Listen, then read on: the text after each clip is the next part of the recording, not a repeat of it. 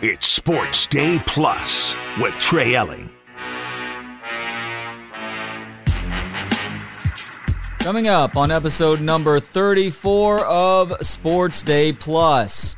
At 645, it's a conversation with former pro wrestler Chavo Guerrero on his importance to the new film, The Iron Claw, on the tragic story of the Von Erich family. At 6:15, it is the first of a two-segment chat with Justin Wells of Inside Texas, InsideTexas.com, and the Inside Texas YouTube channel. It's National Signing Day one, so there aren't many better Wednesdays to talk to my friend Justin. And a mere seconds, it is National Signing Day 1, as I just told you, and it's coming to a close, at least day one of National Signing Day 1. We have a story, though, that's flying under the radar as a result regarding Florida State, perhaps the future of college football. I am your host, Trey Elling. You can give me a follow on Twitter at Courtesy Wave and do the same for ESPN Austin at 1027 ESPN. Congrats to Steve Sarkisian and his staff for landing another top five recruiting class. They finished strong, as we talked about a little bit earlier this week, flipping one five star commitment and holding on to a few others in the process, most notably five star wide receiver out of Missouri, Ryan Wingo, a little bit earlier today. And ultimately, they do end up with another top five class and one that really helps to address some areas of need or areas of concern for the future. And congrats, by the way, not just to Steve Sarkisian, but all the Central Texas area athletes who did f- sign scholarship papers to play football at the next level. It's very exciting. I don't care if you're talking about Texas or Abilene Christian. It is really cool for these kids that get to continue this dream, if you will, and get to play this sport as part of their college experience. Now, unfortunately, where you have days as big as this, perhaps some other stories do end up flying under the radar. And I feel that's kind of what's happening with a story posted late yesterday to ESPN that has to do with Florida State. Yes, the Florida State football team that was just spurned, some would say screwed, by the College Football Playoff Committee just a few weeks ago. Unfortunately, while there was maybe a slight bit of a screw job, you also understand why the selection committee did what they did in getting the four best teams together to decide a national champion. The unfortunate reality for Florida State, even though they went undefeated in the ACC this year, which is a Power Five conference, at least it's currently a Power Five conference, is that losing their starting quarterback made the argument a little bit easier to include Alabama over the Seminoles. Well, Florida State, who prior to this season was asking serious questions about their future and where they should be playing football in the future, conference wise, is once again revisiting its long term future in the ACC. A conversation that started back up in recent weeks, yes, as a result of their omission from the college football playoff earlier this month. Many at the university and connected to the university, as you can understand, were infuriated by this, and they feel like part of the problem is the fact that they played in a weaker conference this year. And to be clear, as the ESPN article is, they're not planning on leaving the ACC in the near term, but they're weighing all their options. They've already voiced the displeasure, as I talked about months ago about the ACC possibly getting left behind, specifically relating to the revenue gap that's going to exist between the Big Ten, the SEC, and every other conference. The ACC, I believe, are scheduled to still make a little bit more than the Big 12, but the money is on par in terms of what each school is going to receive with what the Big 12 just worked, the deal that Brett Yormark and the Big 12 worked for its schools going forward.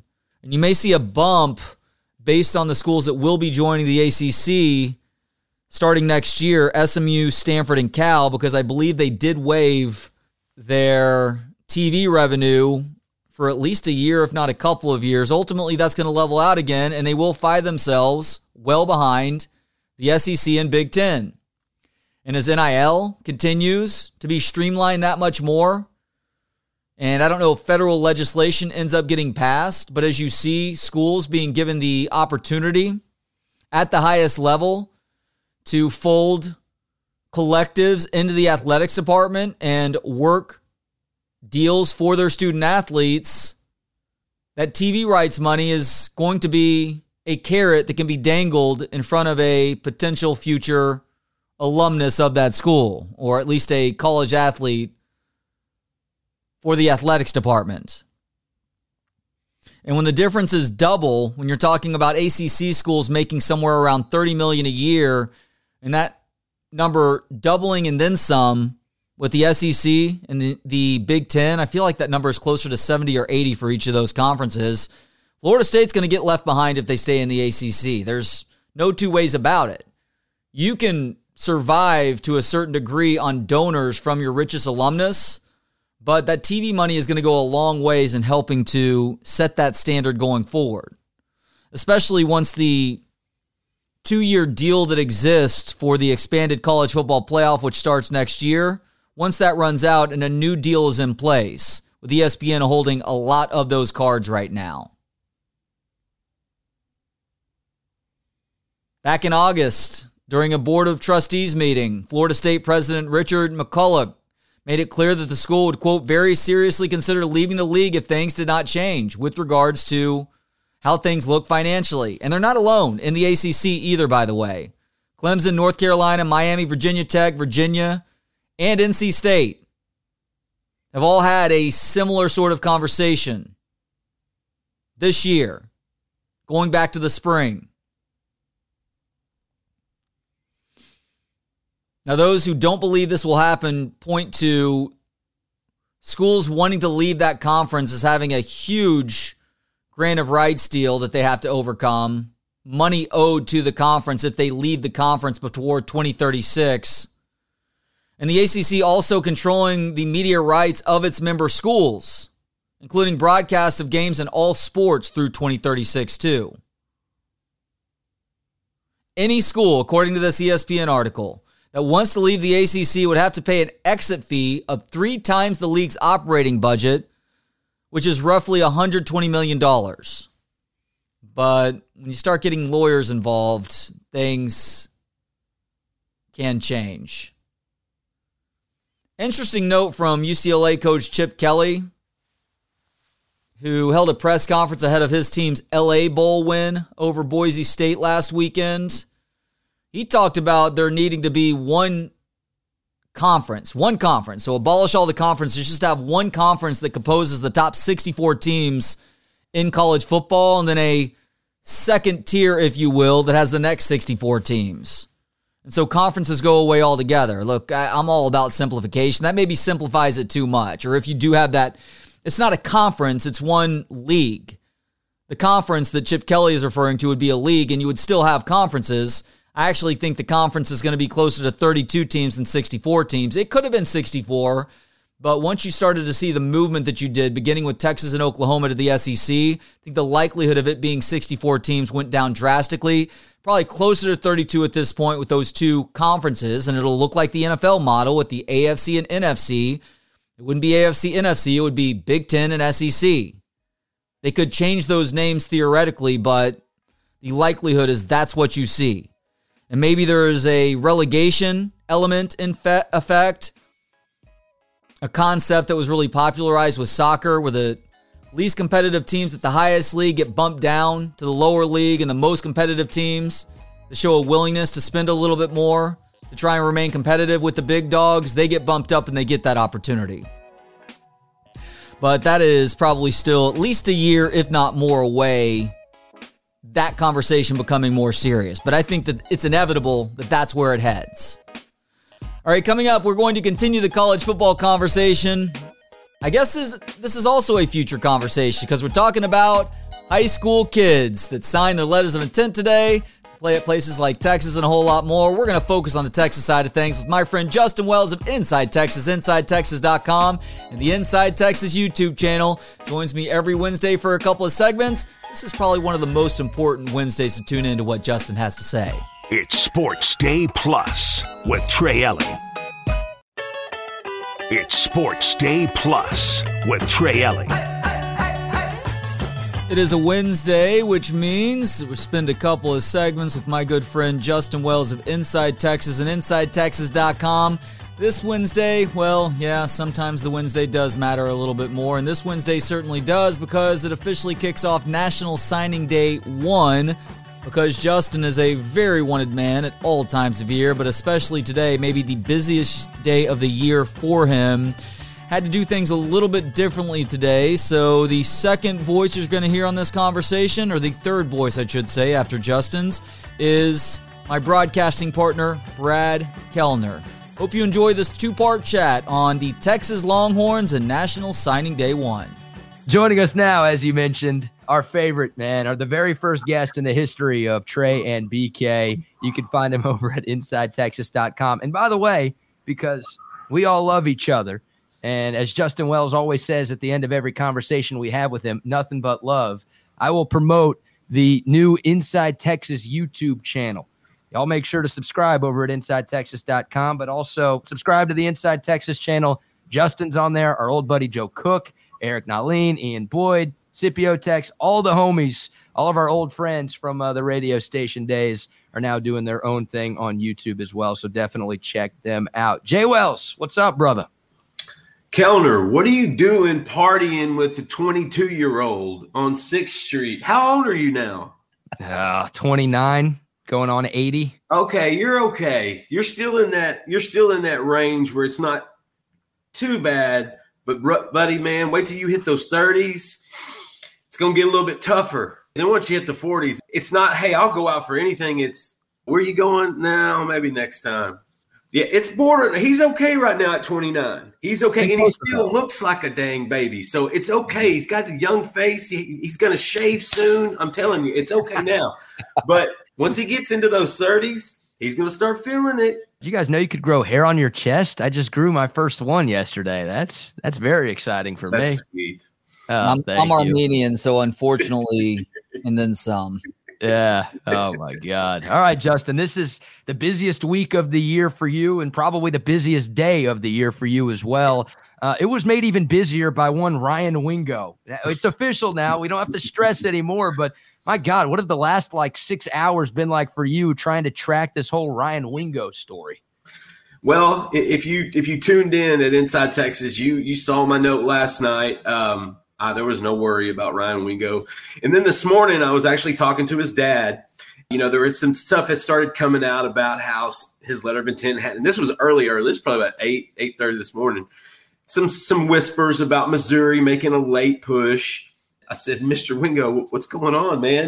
And he said, What? Ryan's asleep. I said, okay, that sounds like a typical, you know, 18 year old that, that's out of school right now over the Christmas holiday. And he's already graduated, matter of fact. So let that man sleep. Went ahead and slept till noon like a real one ultimately it was always Texas. Nothing changed. Nothing changed last night. Nothing changed this morning, and nothing changed when he signed earlier today. It was always going to be Texas ever since, even before the commitment. It was always going to be Texas, and so a kid can't even sleep in anymore without people freaking out about his national letter of intent on this glorious National Signing Day. Justin, you guys are so good at your jobs now and you keep people so well informed that even the we things are. that were big surprises back in the day aren't really that big of surprises anymore. I guess there was some uh, there was a little bit of squeezing about Wingo, but ultimately folks felt good that he would uh, end up at Texas.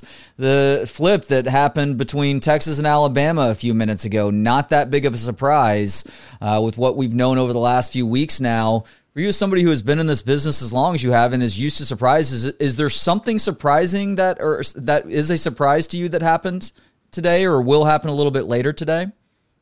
Well, I mean, it's hard to say. Uh, you know, we always still get surprised. No one's no one's bigger than getting surprised. Brandon Brown, one of the top defensive tackles in the country, from 2025, committed to Texas two days ago out of nowhere. so hmm. we can always get surprised, and we got to you got to stay humble, and you got to know that you got to fight for every every every inch. We weren't surprised with what happened today, simply because we we checked in. Because listen, things change. Especially, let me tell you something. You think high school recruiting's crazy? portal recruiting recruiting is like high school recruiting on, on, on hard, hard barbiturates, man. like it is tough. It can be something done, and 10 minutes later, it's not only not done, he's not even going to visit. And then an hour later, he's talking to Lane Kiffin. Portal recruiting is nuts. And so if there are some, you know, surprises, it's not even that. It's that you just have to stay informed. We got to, you have to stay checking in with your sources. You have to stay on stories. If you didn't have some sort of worry about Aaron Hampton flipping to Alabama on signing day, you didn't read the last three and a half years of Aaron Hampton recruiting news and insider information and reports. I mean, that this was his third decommitment in his fourth school. I think him and Jordan Elliott might be related. Um, but no, we can always be surprised. But if, if you check in with your guys, you realize, hey, this kid is just sleeping in, or hey, this kid feels like he can do a better job in Tuscaloosa, or you know, this kid right here could commit out of Melbourne, Florida, out of nowhere in the middle of the day, and then out of nowhere, Texas may be in a great spot for that UTSA transfer, Trey Moore, and that could happen at any time. So you got to stay on the ground and you got to stay grinding. We have to stay humble. Absolutely. Well said. Jay Wells, your thoughts on Tyanthony Smith? Uh, you know, you guys have been all over this story at InsideTexas.com. The Texas A&M commit apparently making an announcement tonight, but Aggie fans aren't so sure that it's going to be an announcement that they are going to like. How do you feel about the Longhorns' chances to get that flip today?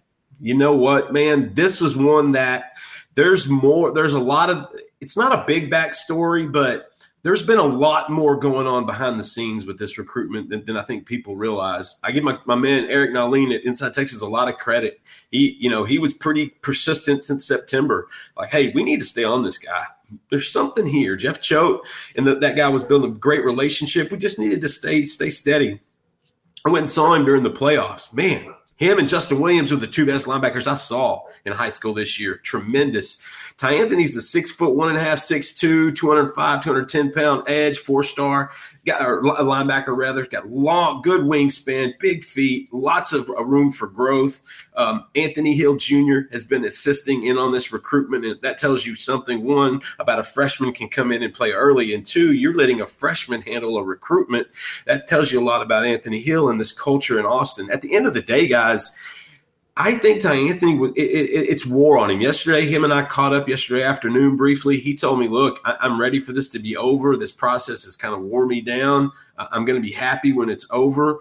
Then he decides to go at 6:30 in the evening. Which, boy, you, if if I was that anxious, I'd probably want it sooner. Uh, but that's going to be that's going to be something everybody can tune into. Be at InsideTexas.com. We're going to have coverage of it as well. I like where Texas sits right now. But the, the, there won't be a surprise if he goes with one or the other. I, it's going to be Texas or Texas A&M. That's how it's going to boil down. And I wouldn't be surprised with either one. Hmm. Tyanthony is one of those kids. Once he committed, he really committed. Like he really bought in. Uh, and, and, so it, it's hard for some of these kids. For some to decommit, it's nothing. For some, it's really tough. It's like they're going against their word. And so I remember when Mike Elko was hired, Ty Anthony liked the hire, you know, a defensive guy coming in there. But Ty Anthony's always told me the same thing. I want to play with an elite defense. I want to play with defense that's elite. A&M has lost a chunk of that elite defense. They had a really good defense they've had over the last few years. Texas, on the other hand, has turned into an incredible defense. PK, tip of the hat. And so I think that has swayed this more than anything.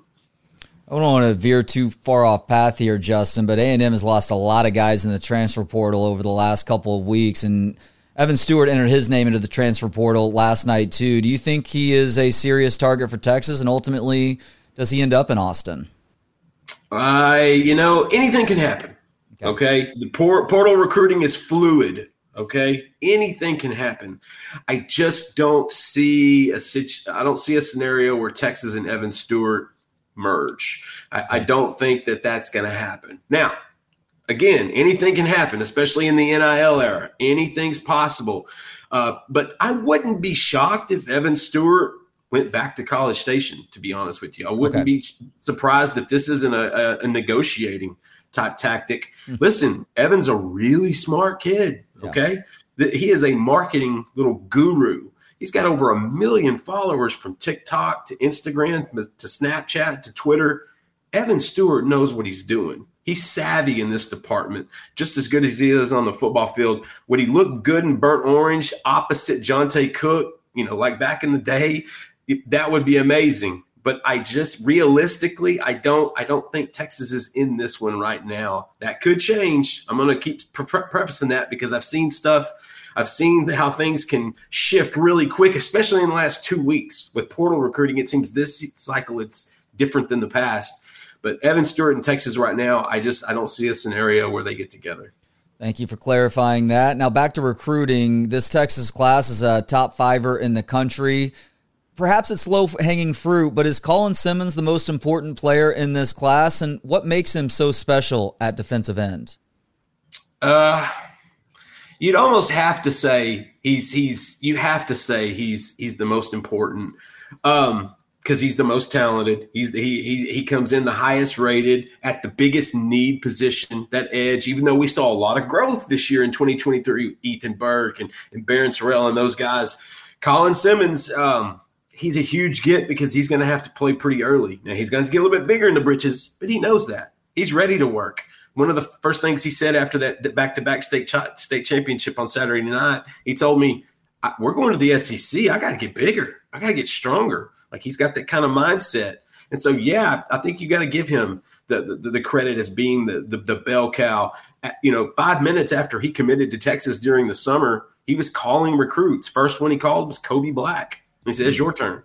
And the truth be known, Kobe Black committed a few weeks after that. It just didn't go public for six months. Going to cut Justin off there for just a second. We will continue the most important players in this class conversation on the other side. I am Trey Elling. This is Sports Day Plus. The Justin Wells conversation today includes my broadcasting partner, Brad Kellner. We're coming up on the other side. It's Sports Day Plus with Trey Elling. It's Sports Day Plus with Trey Elling.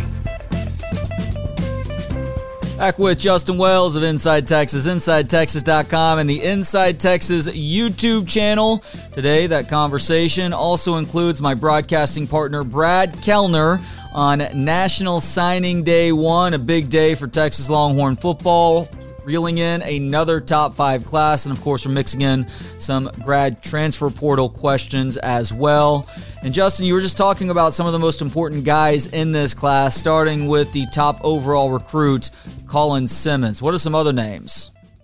Colin Simmons is important because it's at a need position, but man, they covered some holes in this in this class. Yeah. I mean, they really did. They added some strong developmental offensive linemen. They added imp- three impressive defensive linemen. They could add one more before before you know this cycle's done, which ends in February technically. Uh, they went nuts in the secondary. I mean, safeties this team needed athleticism at the safety position big time. Derek Williams, the, the kid from Jurassic Park, was the only one in that in that bunch that, that really had that twitchy, uh, you know, uh, dynamic type play, explosiveness. Here comes Jordan Johnson-Rubell and Xavier Filsaime. Like these guys are are are incredible. And so Kobe Black on one side, Santana Wilson, that's a kid nobody is talking enough about. Watch his film out of Scottsdale, Arizona, Desert Mountain High School, Adrian Phillips' son, former All Pro NFL safety for the Arizona Cardinals. Santana Wilson is light on his feet. He has got some Samari Rolle, uh, Malik Muhammad to his game. That kid, it looks like he's been born to play uh, in the secondary. He's tremendous. I don't think people are talking about him enough. This class is gonna could end up being number four, as high as ranked as number four uh, when, when everything is said and done. And so Colin Simmons has a good chunk of the reason to do with that. But really, I think it's this really strong finish and special season Texas put together. Yeah, Jay Wells, I know we're talking mainly about high school recruiting because it is National Signing Day for high schoolers, but would love to get your thoughts on the two transfer additions that Texas has added this uh, to this point in the offseason. Uh, Andrew Mukuba, speaking of the secondary, a guy who uh, should make an impact in this Texas secondary, and also, uh, also Matthew Golden coming over from Houston to uh, fill a void that could be there at wide receiver, assuming all of Texas's top receivers head off to the NFL. Your thoughts on what the Longhorns are getting with uh, the two transfers they brought in? two home runs, man. Let me tell you something. Sark is is good at the portal. He doesn't take two. He does ever since the Jahleel Billingsley and the Jai Hall duo. He hasn't missed on the portal. That's that's almost two years. Like, and he just did it again. Matthew Golden's going to fit into that Xavier Worthy role. Uh, he's got similar speed. He's a bigger guy. He's got a bigger body, a bigger catch radius, and also adds dynamic uh, playmaking ability in the kick return game, special teams game. And so Matthew Golden's going to fit in that role. And that's a guy that, you know, you guys follow recruiting. And, and, and, I know Trey reads Inside Texas. We were talking about Matthew Golden during the recruiting cycle two years ago out of Klein Cain about this is a guy you probably need to go get. But, but I think Texas chose Brennan Thompson instead. So he gets two years of nice seasoning and strength conditioning at Houston, becomes all conference. And now he's going to do his thing in Texas in Austin as a junior. I love the Golden pickup. I like the Mukuba pickup more. And mainly because Jahdae Barron is gone. This guy is going to the NFL. He's going to be drafted in April. And he as important as T'Vondre Sweat was, not only to the defensive line, but to the defense as a whole, Jahdae Barron is right a, a, notch right underneath him, if not beside him, for how important that guy has been. Mukuba can do that. You talk about versatility. This is a kid that can play that star, that nickel spot, but also manning both the the field and, and the boundary safety positions as well. Very smart. I remember this kid during their recruitment. You know, he was always kind of sold on Clemson. It felt like even from early on in his recruitment. But that's a local kid from LBJ. He's got a relationship there with the Texas high school relations coordinator, uh, Jamal Fenner, former LBJ head coach. And so Mukuba made all the sense in the world. Matthew Golden makes all the sense in the world. And I don't think they're done in the portal. I think they, they, they could very well nab a pretty good edge in the near future. And I think they may even still look at receiver and best player available. Stay tuned. Hmm. I love that. that. All right, uh, Justin, talking about the quarterback position, what do you like about Trey Owens? Oh, he's he's six five, and you don't know that till you walk up beside him. Like you, hmm. you just don't. You know, sometimes you you're a little su- surprised by that. He's got a good arm. He's got a good arm that has gotten better over the last 12 to 18 months. He's really worked on his craft. He's filling into his frame essentially. Um, I love him as a quarterback post Arch Manning because I think Trey's a kid that can come in. He's to me a legitimate four star. He's a kid that can come in, perform, develop, be patient instead of if you went and got a big time five star who, who, who wouldn't want to play behind Arch Manning would probably portal after a year because he he didn't get the opportunity he thought he might get with Arch Manning there. Trey is more realistic about it, understands there's a there's a there's a, a role there. You know, there's almost a chain of command, so to speak, of, of a hierarchy of how things kind of go in that room. And I think Trey is very understanding of that. Not to mention the dude put on a fantastic senior season. He has a chip on his shoulder. Actually, we were texting last night about this. He has a chip on his shoulder. And I told him, if you keep that on your shoulder, you're going to keep proving everybody wrong.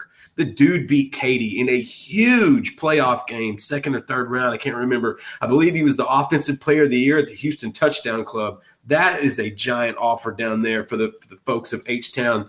I'm, I'm a big I'm, I'm a big Trey Owens fan on our on Inside Texas uh, live stream last night. We were talking about underrated guys. I, it was Santana Wilson for Eric, and for me it was Trey Owens, and we both agreed neither one of those guys are getting the flowers they deserve. Trey Owens, man, he does more recruiting behind the scenes than people realize, and he has more respect from the recruits behind the scenes than people realize. Hmm.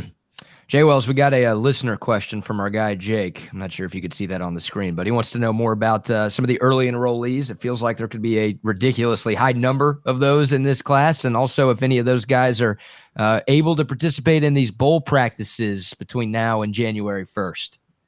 Yeah, good good question, Jake. Um, yes, they can they can participate in practice. They'll they'll go out there and they'll go through some of the drills and some of the things. They're not going. You're not going to see them likely on the field actually hitting, uh, padding up. I'm not I'm not sure if they even go that far, but I, I do know that they can participate. Guys like like Parker Livingstone and and, and other guys that there's a few others that have have already arrived and, and are already participating. Um, there's 15 as I counted last night, Kellner, and I may I may have to check again. There's 15 early enrollees out of the 20, I guess it's 21 right now or 22 uh, signees. Um, That's that's insane. Yeah. Like it's such a sign of the times. And I swear I've said that to Trey when we talk about the, the signing class every late December for the last five or six years. I feel like I keep saying it's a sign of the times that these guys are enrolling early. It's no longer a trend. It seems like it's more of the norm. And I know Sark is big on that. He is prevalent on grabbing kids that can enroll early. And it's not just because they're ready to come in and, and, and start working and, get, and learning you know with a heads up it means they're driven. It means they're self-motivated. They're focused. A lot of guys they want to stay that that last part of their senior year enjoy themselves kind of unwind recover recharge and come into to, to college as a junior. Not these guys sark wants. Sark mm. wants the self-motivated. Sark wants guys that are hungry. Sark wants guys that want to make the other guy tap out. And that's why out of 21 22 signees today 15 are going to enroll early. That's the norm at Texas now, and I think players should expect that. Other than Colin Simmons, Justin, is there a soon to be true freshman that you expect to be playing at some point in 2024? Ooh, that's a good question. Uh, yes, yes. I think I got I got Rubble's going to ask me something real quick. Come on in because you're about to bug me. Sorry about that. I had a rubble break. Um, That's the bulldog, right? That's the bulldog. Of course, it's the bulldog. There he is. Rubble. You know, you, you know when you got a prospect when you got that dog in him. You got that dog in him. no, who plays early in 2024? Uh, I think Colin Simmons will see the field. I think. Um, oh, Kobe Black. I think mm Kobe Black's going to see the field. I think that's a strong possibility, especially with Ryan Watts. You know, if, he, if he's going to the league, that's a, that boundary spot's going to need to be occupied. And, and they that's that's one of the sales pitches for Kobe was, hey, look at that spot. We like you in that area at 6'2", 200 pounds. Um, wouldn't be surprised if Filsaime, the, the, the safety out of McKinney, plays a little bit early. Uh, it's going to be interesting what that safety room looks like after the playoffs. I think there could be a few more guys that either portal or pot- potentially go to the NFL. And so I, I think Filsaime will probably have to play early. Um, on the offensive side, it's going to be interesting because those wide receivers are going to get an opportunity. Ryan Wingo is going to play. Ryan Wingo will probably be in the rotation. Hmm. And I think he's going to be ready. That's going to be a fun development to see over the springtime. Uh, so, yeah, you're going to have a handful of these guys, but you're not going to have as much as that first and second class. And it's just because the depth at Texas is just strong. I mean, there is competition at every spot, guys. It, it really is a page, starts pulling a page out of Pete Carroll's playbook. You know, USC was renowned for rec- over recruiting at every position because they wanted, Pete Carroll wanted so much competition where it forced the cream to come to the top every time. And now in the portal era, I think Sark has learned how to manage that. And with his time with the Falcons, he's got the NFL underneath uh, in NFL roster management type skills going on. And so, uh, to me, I think it's just a smooth running ship that Sark has figured out. There he is, Justin Wells of Inside Texas, InsideTexas.com, and that Inside Texas YouTube channel. Always great talking with you, my friend. Thank you so much for joining us on the busiest day of the year for you. Hey, guys, I've missed you. Nothing but love. Holler at me. Let's do it again soon. Coming up in today's final segment, it is a conversation with Chavo Guerrero, former professional wrestler who has an instrumental role in the excellent new film The Iron Claw on wrestling's Von Erich family and their fascinating and tragic life in and out of the ring. It's Sports Day Plus with Trey Elling. It's Sports Day Plus with Trey Elling. Chavo Guerrero is a former professional wrestler who these days, amongst other things, serves as a wrestling coordinator in Hollywood. That includes in the exceptional new film, The Iron Claw, which opens in theaters December 22nd. It's all about the Von Erich family, their compelling and tragic story in and out of the ring. On top of serving as that wrestling coordinator, Chavo also plays a small role in the film as the Sheik. Chavo, thank you so much for the time. How are you doing today? Hey Trey, what's going on, man? Thanks for having me, brother. It is my pleasure. Your role in this movie is not just one who appears on screen as the Iron Sheik, but uh, you had an arguably uh, more important roles behind the scenes as well. How did you initially get involved in this film? You know, I got approached by the director Sean Durkin that uh, you know he was writing this movie about the Von Erich family, and uh, he was a, a, a fan. He wasn't just some guy, you know, just thought it was a cool story. You know, he was a big fan. Was obsessed with that family and we had a, uh, a little sit down uh, meeting in Los Angeles, had some coffee, and man, he just really threw it out at me how all the stuff that he wanted to do. And after finding out what an awesome director he actually is, uh, it was uh, this was a no brainer. I had to do this. Was your initial responsibility as wrestling director, or was he wanting to cast you in one of the roles, which of course, of course ultimately becomes the Iron Sheik? Uh, no, no, no. I uh, was the wrestling coordinator. That's okay. that's what he was bringing me on as. And it wasn't the Iron Sheik. It was the original Sheik. Who was Ed Farhat was um, the original Sheik that wrestled in the like world class wrestling days. He's actually was more sadistic and maniacal than the actual Iron Sheik. So that's the original Sheik. but um, he asked me, you know, I was the wrestling coordinator and kind of wrestling, wrestling consultant on the film. And then I got a call uh, from his uh, one of his executive producers, his line producer, who asked me, "Hey, um, you know, Sean really wants to know if can you can you play the Sheik in the in the in the film?" And I was at first kind of like, "Okay, not that I don't want to do it or you don't want to be on, you know, I'm ex pro wrestler where I always want to be on camera, but." you know, that would have, I always think about it, it takes me away from being behind the camera with the director and watching that choreography being filmed and and tweaking it, you know. So I was like, okay, uh, there's some little nuances that if we're gonna do that, then I have to see some replays and that kind of stuff. But um, our uh, stunt coordinator, Hiro Koda, actually, you know, he's a second unit director as well, and he's just really just kind of uh, stepped in and kind of covered for me as I was in the ring. So sometimes I don't like to do that. You know, I was on camera for years in WWE and stuff. I love creating behind the camera and seeing it go from a script, just an idea, to seeing all the process that we do to get it on on on the big screen, you know, or on the TV. That's really kind of my passion now, you know, and I, I eventually want to direct and follow in Sean's footsteps, but um, you know, that's a little down the road. But you know, for me to be on stage, to be in the ring, that's that's a no brainer. That's you know that's that's easy. That's super easy to me. So I'm assuming that you've taught wrestling in the past. I don't know how many times you've had the opportunity to be a wrestling coordinator in a movie, but you guys nailed it. The wrestling in this film, as plenty of people before me have talked about, is incredible. What was the key in getting that part of this process right, Chavo?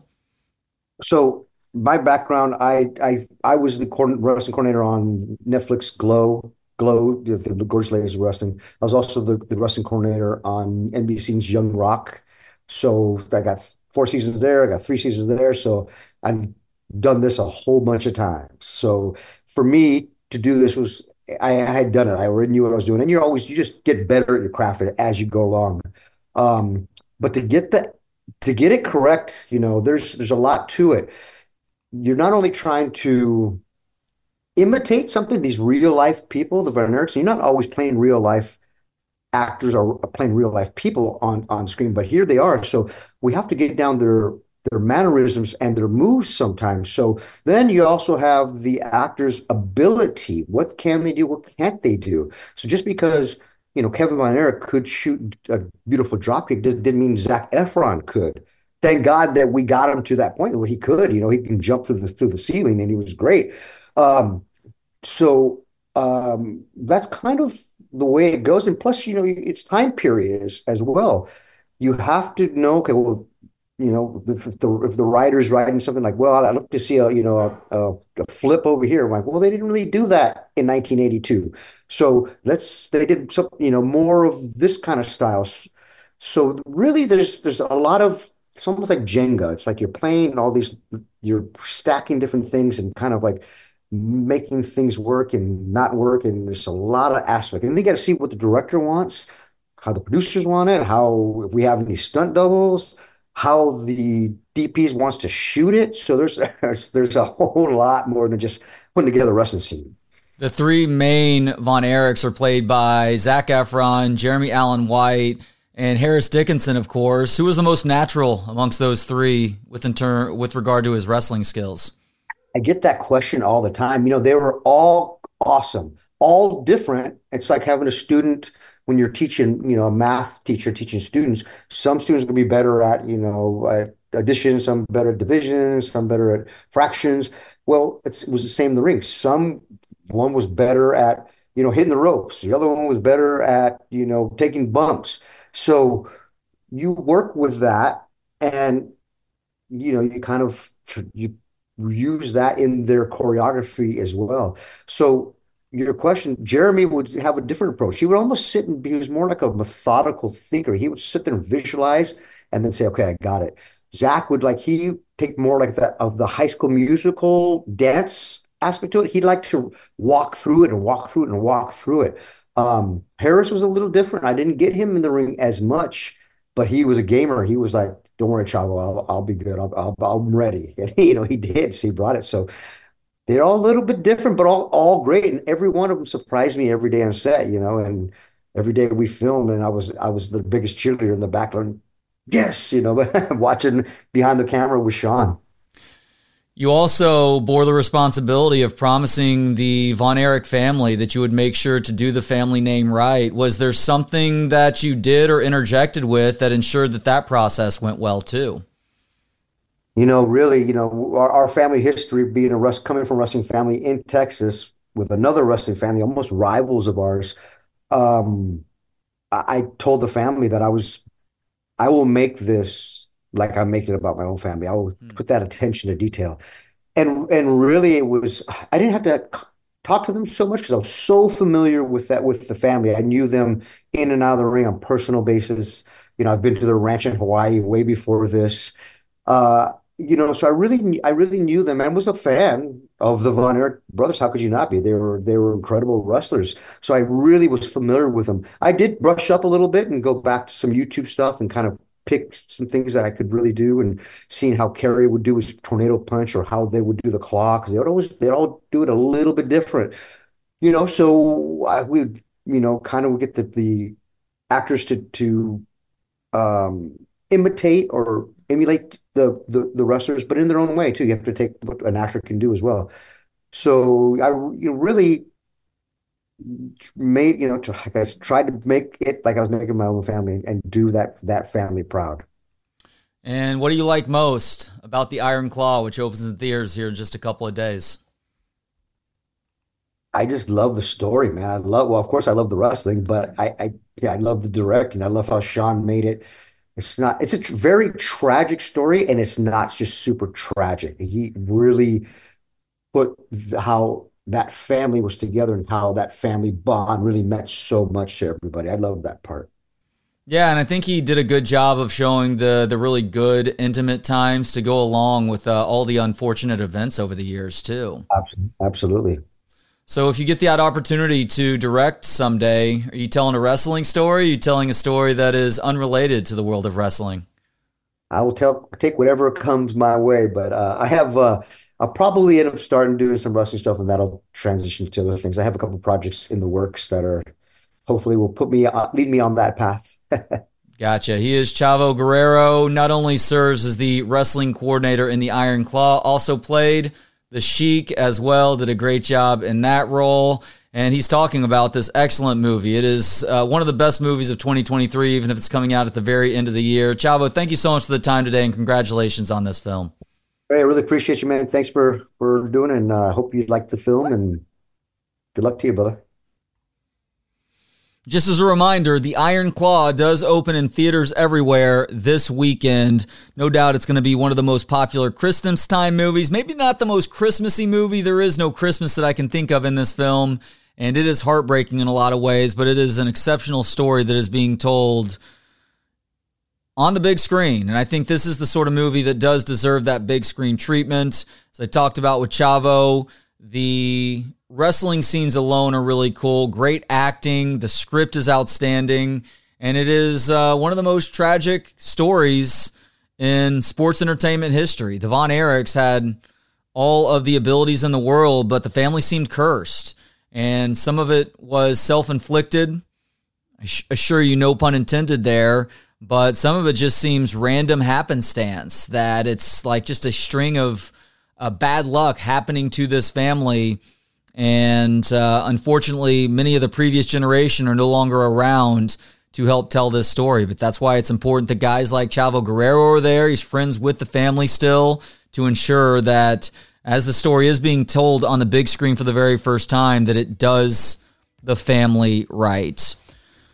All right, that is it for another edition of the show. Thank you again to Justin Wells of Inside Texas, InsideTexas.com, and the Inside Texas YouTube channel for jumping on to talk recruiting on National Signing Day 1. Kudos to Steve Sarkisian and his staff for landing another top five class. Thanks chugging along there. Oh, and thanks to you for tuning in today. We'll be back tomorrow at 6. That includes a conversation with Sammy P, getting you DJs ready for the football gambling weekend. In the meantime, have a great rest of the evening and hook 'em. It's Sports Day Plus with Trey Elling.